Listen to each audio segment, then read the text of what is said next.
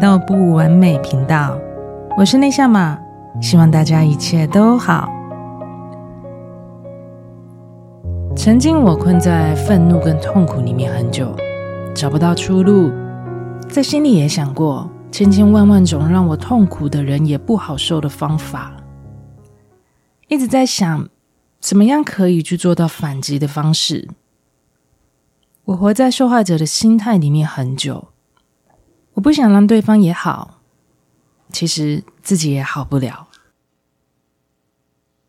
我在这样的状态里面循环很久，每天都记着那一些为我带来恐惧跟伤害的画面，那是一种日复一日的黑暗循环。直到我看到了自己的执着，自己单向的紧抓着过去不放。是我自己无法过去，是我一直不断的让大脑去复习，我让一切记得更清楚，又怎么能忘记过去呢？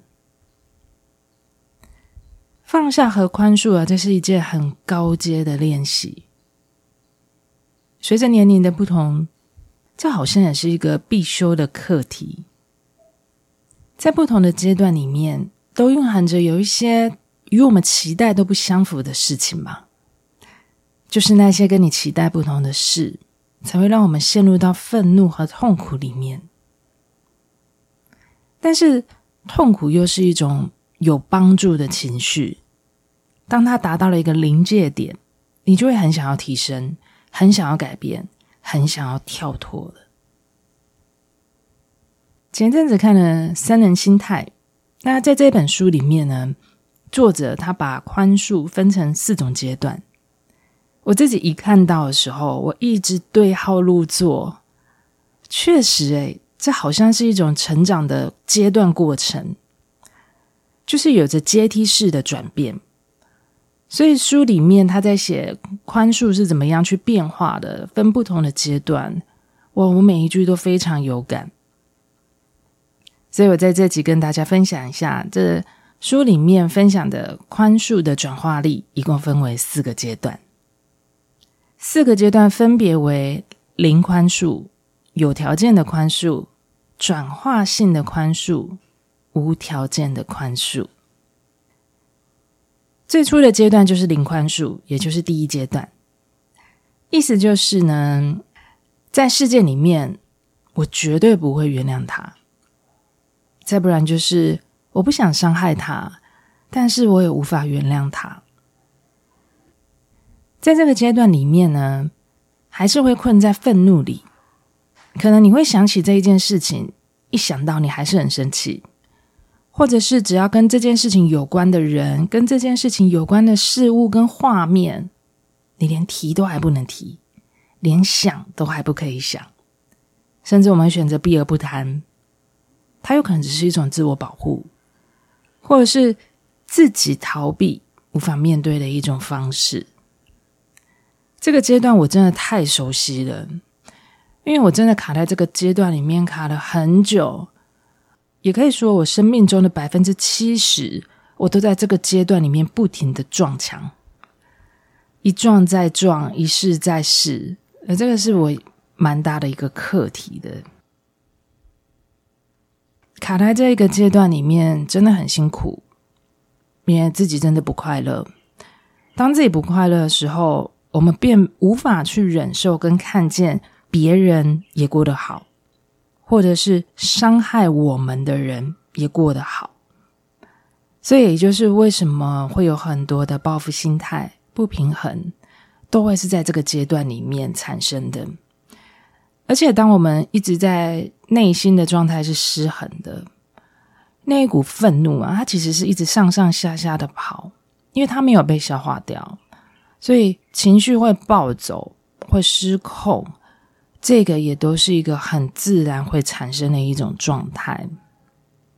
所以这一段我非常的有感，是非常辛苦，嗯，跟不快乐的一个过程。因为重心都放错了，我们才会带来痛苦。第二个阶段就是有条件的宽恕，意思就是呢。如果他先道歉，我就原谅他；或者是你先保证，你不会再犯了，我就原谅你。这种就是一种交易型的宽恕，这个也让我很熟悉。我们在关系里面就非常容易有这些的交易跟交换。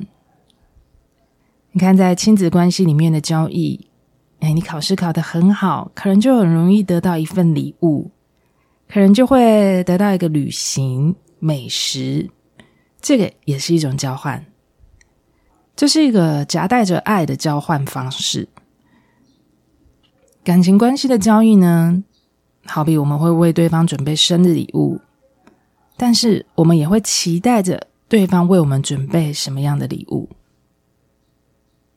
职场的关系里面，好比说我很认真的为公司付出，但我心里也期待着公司的薪水考核能为我做升级。因为这也是对我的付出的一种认可。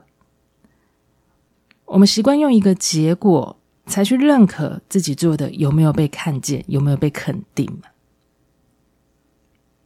所以也就是这样，我们是家庭到社会，其实都在一种隐形的交易中，所以很自然在宽恕的这件事上面，也会形成一种约定跟交换。这样的有条件的形式。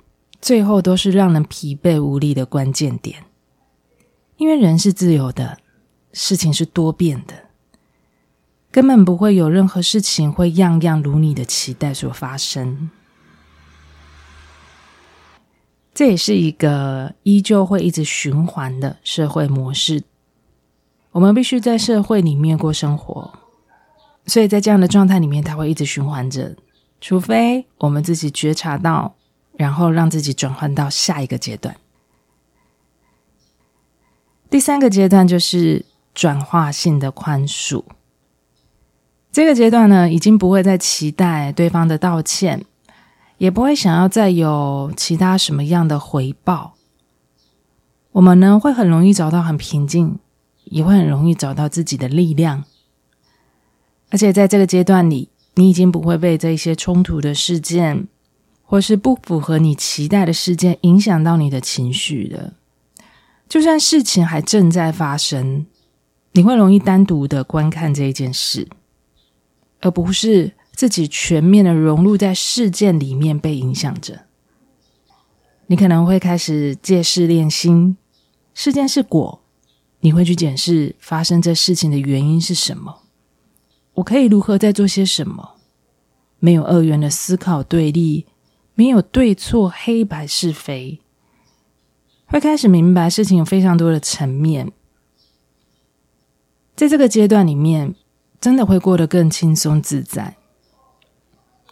依旧现在在我的生活里，我还是会面对到冲突。只要人跟人之间的相处，因为认知观点不同、期待不同，有冲突是正常的事情。当我开始单纯的在事件里面去做学习，不再用对错去分析彼此，这让我不太像以前一样再去纠结到这件事情跟这个人里面，也不会因为发生了这件事情就去标签对方，更也不会担心好像有个冲突之后我们见面会尴尬，因为这就只是一个事件，不代表你跟我。也不代表谁对谁错，谁好谁坏。我只想要确认自己在这个世界里面，我看到什么，在这个事件里面我学到什么。用这样的方法开始去过现在阶段的生活，这让我感觉到非常的平静跟自在。我很喜欢像现在这样的状态，虽然过去撞墙撞了很久，但是。每一个阶段都是要必须去碰撞、学习出来的，必须要一阶一阶的走，才能体验到后面更轻松的果实跟礼物。所以，真的都没有白走的路。来到了第四阶段，就是无条件的宽恕。作者说呢，这个层次就是父母对子女的宽恕，无论是孩子现在做了什么。或者是以后他做了什么，父母亲都会原谅他们，他最后都会包容他们。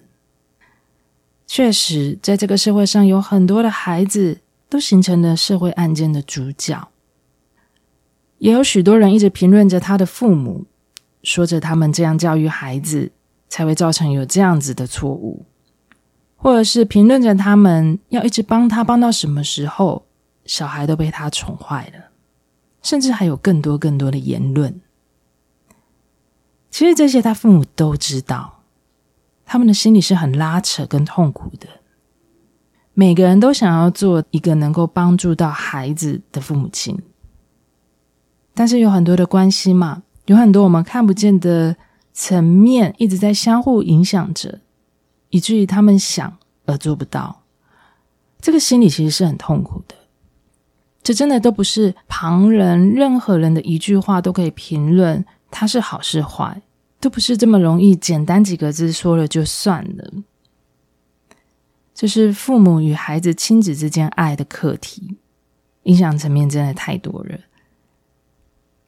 所以作者呢，他就说他不建议我们以无条件的宽恕设定为一个目标，他要我们去练习如何进入转化宽恕的阶段就可以了。毕竟无条件的宽恕，这个是一个最高的层级。这是需要在艰难的过程当中所历练出来的，因为没有过程，又怎么能够体验到什么叫做无条件的爱？所以作者才会建议去练习转化性的宽恕就好。走到转化性的宽恕这个阶段，其实也要花蛮长的时间的。像我自己个人，我百分之七十人生百分之七十的时间都在第一阶段撞墙。剩下的时间才慢慢走到第三阶段，所以设定一个中阶的目标，其实就足够我们在生活上面慢慢的学、慢慢的实验就好了。不论我们在哪一个阶段，事实证明，宽恕真的会带来内心的平静。平静呢，能够帮助身体变得更健康，思绪变得更清楚，还可以提升睡眠品质。稳定自己的能量状态，它让我们不再陷入到头脑思想的情绪折磨里，还可以提升我们彼此之间的情感关系。重要的是，唯有我们由自己开始去练习宽恕，才能让自己从痛苦里面抽离出来，才能过得更喜悦快乐。这也就是疗愈。当我在读到这一本书的时候，这四个阶段的宽恕，让我看到自己的影子，真的太有感受了。所以，对这本书有兴趣的人，也可以去阅读《生人心态》，很值得学习的好书，分享给大家。这一集就分享到这里，希望你也喜欢这集的内容。喜欢我节目的朋友们，也请你们帮我留下五颗星的评分，也欢迎你留言与我分享。更请你们也帮我分享给你们身边的朋友，我需要更多人的支持、鼓励和赞助，这些都是我最大的创作动力来源。最后，非常谢谢你用你最宝贵的时间收听了不完美频道，我是内夏玛，我们下次见。